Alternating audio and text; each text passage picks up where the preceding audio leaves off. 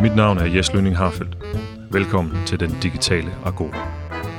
Ideen med denne podcast er at skabe et mødested, ja, man kunne vel sige en slags virtuel bytår, for jævnbyrdige samtaler om digital undervisning. Podcasten er produceret i samarbejde med Center for Digital Understøttet Læring på Aalborg Universitet. Vi kender det alle sammen. Wall of text på vores powerpoints. Og vi har alle fået at vide, om det har været på adjunktpædagogikum eller andre steder, at det må vi ikke. Men hvad skal vi så gøre? Til at hjælpe mig med at svare på det i dag, har jeg Heidi Havtop med. Hun er adjunkt på Institut for Kultur og Læring og underviser primært på kandidatuddannelsen i IT, læring og organisatorisk omstilling, det der nogle gange til daglig hedder ILO, og masteruddannelsen i datadrevet organisationsudvikling. Velkommen til, Heidi. Tak skal du have. Og øh, jeg lovede jo sådan lidt lige her til at begynde med, at øh, vi skal finde ud af, hvordan vi kan lave noget andet end wall of text. Og øh, en af de ting, vi skal snakke om i dag, det hedder grafisk facilitering. Øh, det kommer vi tilbage til lige om lidt. Men kan du ikke lige sige, hvem er du egentlig? Hvad, hvad laver du til daglig?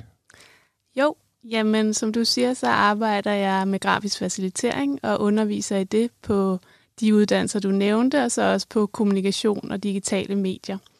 Og jeg er ansat i forskningsgruppen IT og Læringsdesign Lab, øh, hvor vi også er interesseret i det her med at udforske gennem at bruge forskellige materialiteter og, og også have sådan lidt designorienteret tilgang øh, i undervisningen. Jeg er oprindeligt uddannet lærer, øh, har altid interesseret mig sådan for undervisningsudvikling, øh, og synes, det er skægt, sådan, hvordan kan vi gøre undervisning både engagerende og også øh, ja, bruge de her visuelle teknikker til at undgå wall of text, som du siger. Ja, lige nøjagtigt. Og, og der er flere af de ting, både du underviser i, og du nu nævner her, og det handler om noget med det digitale, det handler om IT og sådan nogle ting. Men uh, første gang, jeg, jeg fik tilsendt noget fra dig, der var det uh, håndtegninger. Ja.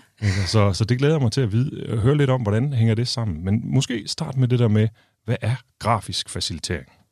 Jamen, grafisk facilitering, man kan sige, det Facilitere, det betyder at gøre noget lettere for en gruppe mennesker. Øhm, og, og så at gøre det grafisk, så bruger man jo noget visuelt. Og oprindeligt tilbage i 1970'erne, der startede det med, at man tegnede på vægpapir. Det var en mand ved navn David Sippet, som sådan introducerede det i organisationssammenhæng. Og han var meget sådan inspireret af, hvordan designer arkitekter arbejder. Kan vi også bruge det i organisatoriske sammenhæng, hvor øh, mennesker de skal samarbejde omkring komplekse problemstillinger. Ja. Så det er noget med at tegne på papir analogt. Det er sådan, det startede.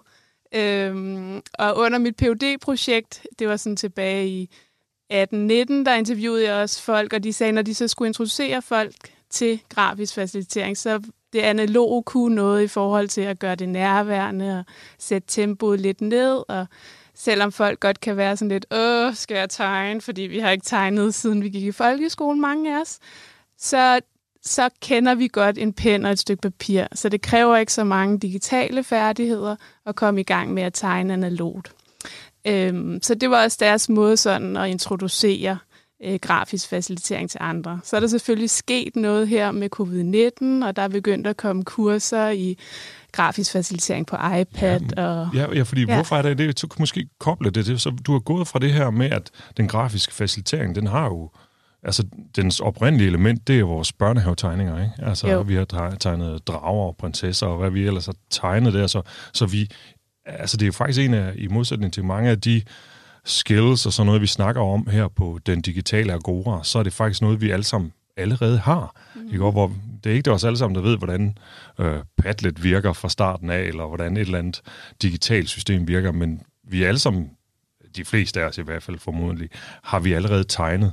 Så, så er det sådan noget med at tage fat i noget, folk allerede kan, og så, og så, så give dem mulighed for at udvikle det, og så ikke mindst, hvordan får vi over til det der med det digitale? Ja, men som du siger, det jeg synes det er et godt spørgsmål, også det her med, at vi skal genopdage, at vi jo godt kan tegne. Øh, og så lade være med at tænke, at tegning det skal være sådan æstetisk flot, eller pænt, eller have nogle kriterier inden for, hvordan skal det være sådan kunstnerisk. Men vi skal bruge det til at tænke på papir og kommunikere vores idéer til andre. Og der er sådan forskellige virksomheder også i Danmark. Bigger Picture, de har sådan syv elementer, hvor man kan introducere til mennesker, steder, processer og koncepter. Sådan enkle tegneteknikker i forhold til at, at kunne formidle, hvis man nu arbejder med en proces, hvor der er forskellige målgrupper med, og man skal ligesom vise, hvad er det for en proces, vi skal igennem. Og det kan jo så også føde ind i, at man laver de her hurtige skitser, som senere kan blive sådan lidt mere digitale prototyper. Så i stedet for at tænke, at vi har det analoge og det digitale for sig selv, så er det mere sådan en overgang ind i, at når man så skal gøre prototyperne lidt mere lækre at se på og lidt mere færdige, så kan vi begynde at gå over i de digitale øh, programmer. Der er sådan et program som Figma for eksempel, hvor studerende de så kan videreudvikle på deres prototyper. Og jeg skal lige fortælle lytterne, at alle de her fantastiske ting, der bliver fortalt om det, skal vi nok sørge for at uh, få lagt ind som links på vores uh, hjemmeside. Så lad mig uh, ligesom bryde det op i uh, to dele, fordi du underviser i grafisk facilitering, og det bruger du grafisk facilitering til. Ja. Så man kan sige, at øh, det er både et, øh, et værktøj for dig, og det er også noget, du et værktøj, du forsøger at give videre, eller en metode, måske du forsøger at give videre. Måske starter vi lige med at snakke om, hvad det er, du underviser i, altså hvordan du forsøger at give det videre, og så går vi tilbage til, hvordan du gør det selv. Ikke? Men jo. lad os starte med, hvad, hvad er det for nogle mennesker, hvad er det for nogle studerende, der kan, der kan have gavn af at lære elementer af grafisk facilitering? Altså der, hvor jeg kan se, at det har noget værdi, det er, når studerende for eksempel skal udvikle nogle designs. Så jeg underviser for eksempel på moduler, der hedder IT-didaktisk design, hvor studerende skal udvikle digitale læringsdesign til en målgruppe, hvor de har en ekstern casegiver, og så skal de løse en udfordring for dem. Jeg underviser også på modulet Oplevelse, Tid og Rum, hvor vi arbejder meget med forskellige materialiteter også, og det her med, at de studerende de skal udvikle et formidlingsdesign for et museum typisk. Vi har samarbejdet med Statens Museum for Kunst, eller Enigma, eller Copenhagen Contemporary. Og så har de studerende en case, hvor de sådan skal udvikle et design. Så min sådan rolle på de moduler, det er at komme og så give de studerende nogle visuelle værktøjer til at formidle deres designidéer. Mm. Og så er det også det her med, hvorfor, ta- hvorfor starter vi det analoge? Det er også det her med at processen, at de ligesom kan få diskuteret sig frem gennem at tegne. Jeg oplever nogle gange nogle studerende, at vi sidder og diskuterer, hvad det er, de gerne vil tegne, inden de går i gang. Hvor jeg prøver sådan at sige, prøv at gå i gang, og så ser I, om der ikke sker noget, mens I tegner. Ja, og det er jo lidt spændende, fordi at vi, vi, det kender vi jo faktisk de fleste af os, os der ikke har med øh, grafisk facilitering at gøre. Vi ved jo også godt, at, at en af de bedste måder for vores studerende til at tænke på os sammen, det er at bede dem om at skrive noget. Altså, de skal ikke sidde og tænke over, hvad de skal skrive. Gå i gang med at skrive noget, og så lad skrivningen være en del af jeres tænke- eller mm. erkendelsesproces. Mm. Og du siger, at det gør du med det grafiske i stedet for med tegningerne. Ja, lige præcis. Og det er da også meget inden for sketchingfeltet, at man sådan går i dialog med materialiteten. Og som du også siger, ligesom når vi snakker eller når vi skriver, så tænker vi jo, mens vi gør det, og vi producerer, mens vi gør det. Og det tænker jeg er sådan en meget vigtig ting, i stedet for at sige, at vi går direkte over til de her færdige produkter, som mm. kan se fine ud i de her digitale programmer. Vi skal igennem den der proces, hvor vi sådan lige, gud, var det det, du mente? Jamen, jeg troede, når vi snakker om det her begreb, at så var det det. Øhm, og så tror jeg også godt, at nogle gange kan vi have en tendens til at sige, til os selv, når vi snakker om læring, så ved vi godt, hvad vi snakker om. Men hvis vi nu kiggede ind i vores to undervisningslokaler, ville det nok se meget forskelligt ud. Ja. Problembaseret læring for eksempel. Ikke? Ja. Så nogle gange det der med at tegne, hvad vi mener med begreber, så vi, bliver vi opmærksomme på de steder, både hvor vi er enige, men også hvor vi måske er uenige. Ja, og, og tænker du, det kan bruges til alle nu? Jeg, jeg underviser over på anvendt filosofi, mm. og øh, så jeg, jeg har lige for nylig læst øh, Aristoteles med mine øh, studerende. Ja. Hvordan, hvordan tegner jeg det? Jamen, det kunne du måske få dem til også at tegne ja. øh, nogle begreber, eller det kunne også være etiske øh, problemstillinger. Ja. Hvordan tegner man det? Altså sådan, så de egentlig får sat nogle billeder på, mm. øh, i stedet for kun at snakke om det. Ja. Øh, for eksempel på, jeg har også undervist på læring og forandringsprocesser, som man kan tænke, det er to ord, der der er nogle koblinger, men det er også forskelligt. Og så bedte jeg mig om at tegne de to ord. Og det var lidt sjovt at se. Læring, det var sådan noget, der foregik i skoler eller uddannelseskontekst, ja. og organisator, eller hvad hedder det, forandringsprocesser. Det var så i organisationer, og så begyndte vi at diskutere, hmm, men er der ikke også læring i organisationer? Ja. Så det kan sætte gang i nogle interessante samtaler om begreber også. Og det kan jo være begreber inden for alle felter, tænker jeg. Og så det lyder mega spændende, det her, Heidi. Og, og jeg, jeg tror også, altså, at umiddelbart, så, så, så er der nogle overlap med det, mange af os formodentlig forvejen gør. Men vi kan godt være en lille smule, øh, om ikke ligefrem utilpas, så i hvert fald øh, ligger det ikke lige for at gå ned til en studerende og sige, at øh, jamen, i det, den time, I har nu, der skal I lave en tegning, som visualiserer øh, den måde, Hegel han forstår retsfilosofien på. Øh, det ligger ikke typisk lige for, og nogle gange så vil de kigge tilbage på en og spørge, hvad er det, vi skal gøre? Og så sagde jeg sådan lidt øh, koldhøen til at starte med, hey, det her det er fedt, fordi vi har alle sammen adgang til det her, fordi vi har alle sammen tegnet en drage i børnehave. Men, men giver du dem nogle altså helt konkrete skills, som de skal arbejde med? Altså, hvordan tegner man øh, nogle mennesker, der gør et eller andet, eller sådan noget? Øh, giver du, får de sådan nogle øh, hvordan man tegner 101 eller sådan noget. Ja, det, det gør jeg også. Jeg synes ellers, det lyder som en spændende opgave, det her med at tegne Hegel. Men, øh, men det kan godt være lidt en sådan udfordring for nogen, fordi de netop heller ikke har tegnet, mm. siden de gik i folkeskolen. Og det er uden for mit comfort zone, kan jeg også. Bare det der med, at der ligger nogle tusser på bordene, så er der nogen, der bliver sådan lidt, hvad skal vi bruge dem til? Ikke? Fordi ja. de er ikke vant til det på universitetet. Ja. Øhm, men så starter jeg typisk og også bruger sådan en dokumentkamera, så, de også, så jeg sådan selv tegner sammen med dem. Ja. Og de kan følge min hånd, når jeg tegner. Det bliver sådan projiceret op i lokalet. Øhm, og så laver vi startet med sådan nogle krusedulletegninger. Altså bare sådan, og I skal ikke kigge, I kan også lukke øjnene, bare tegne nogle kruseduller.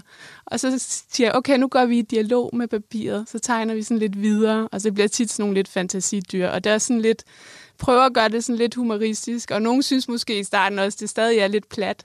Men mm. det der med, ah, okay, ja, jeg kan jo egentlig godt tegne, og det skal ikke være kønt. Øhm, og så introducerer jeg sådan nogle syv elementer, Øh, for eksempel en bigger picture, de arbejder med sådan nogle forskellige måder at tegne figurer, fordi vi kan jo alle sammen tegne sådan nogle stjernepersoner, ja. eller sådan nogle pindefigurer. Ja.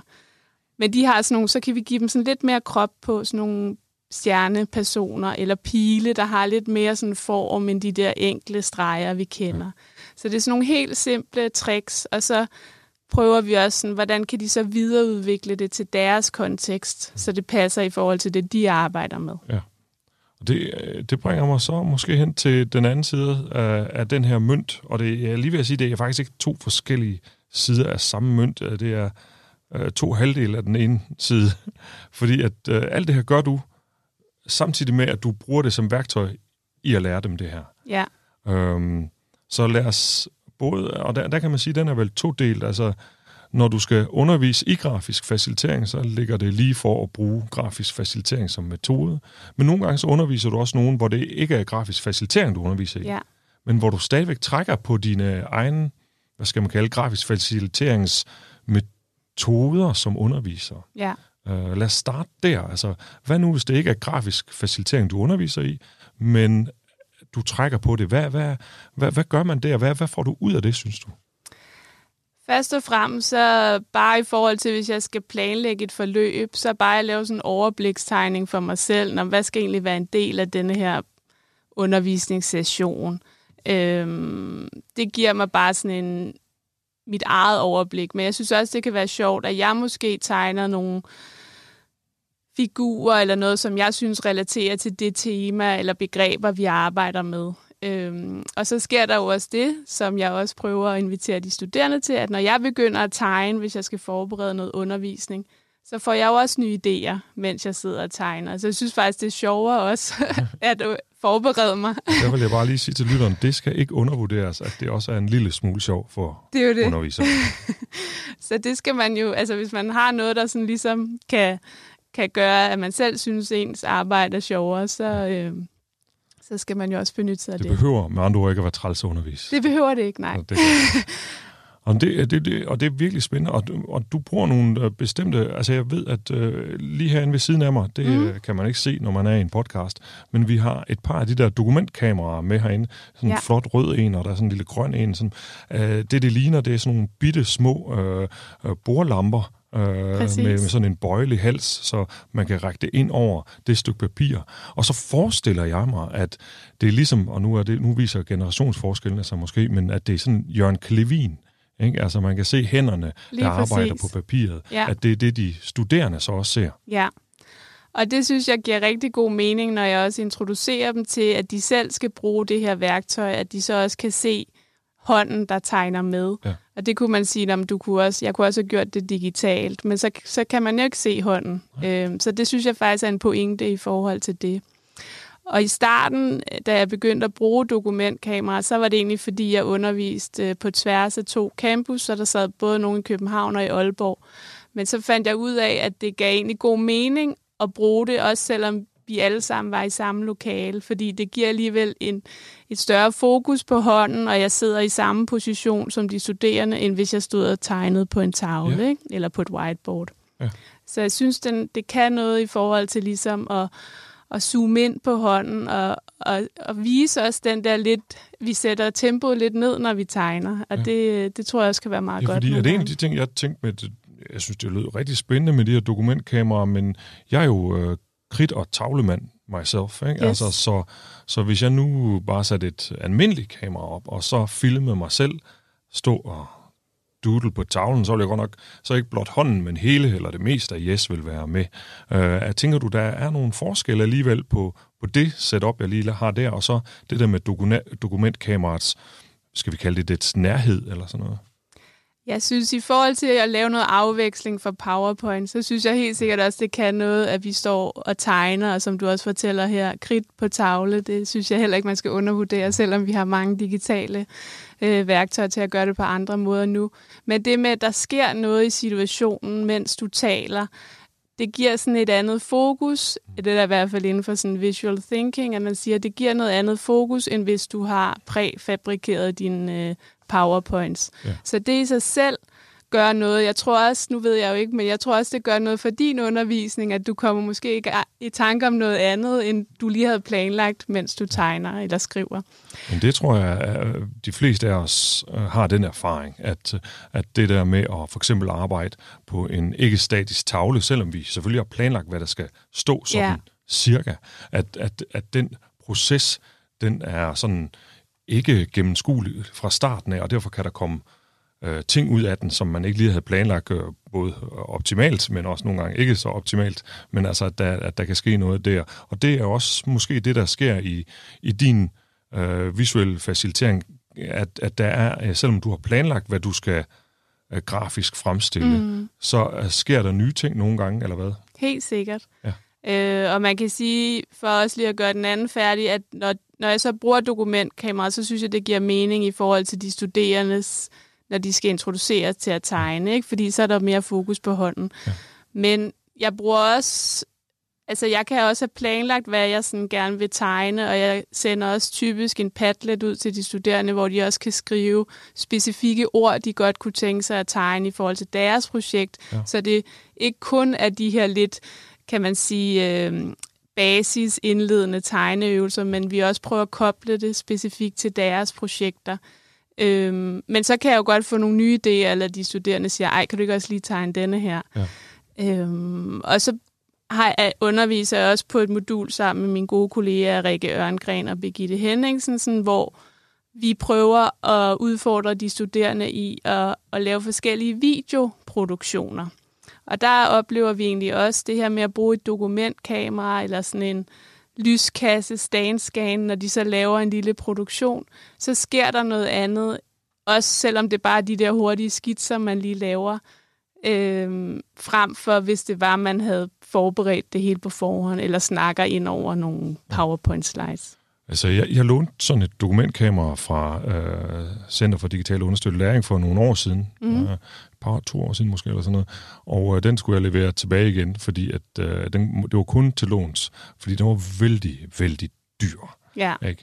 Øh, men nu kigger jeg over på de her to øh, kameraer, vi har stående her ved siden af, og der er ikke noget af det, der ligner noget, der koster 10.000 kroner. Nej.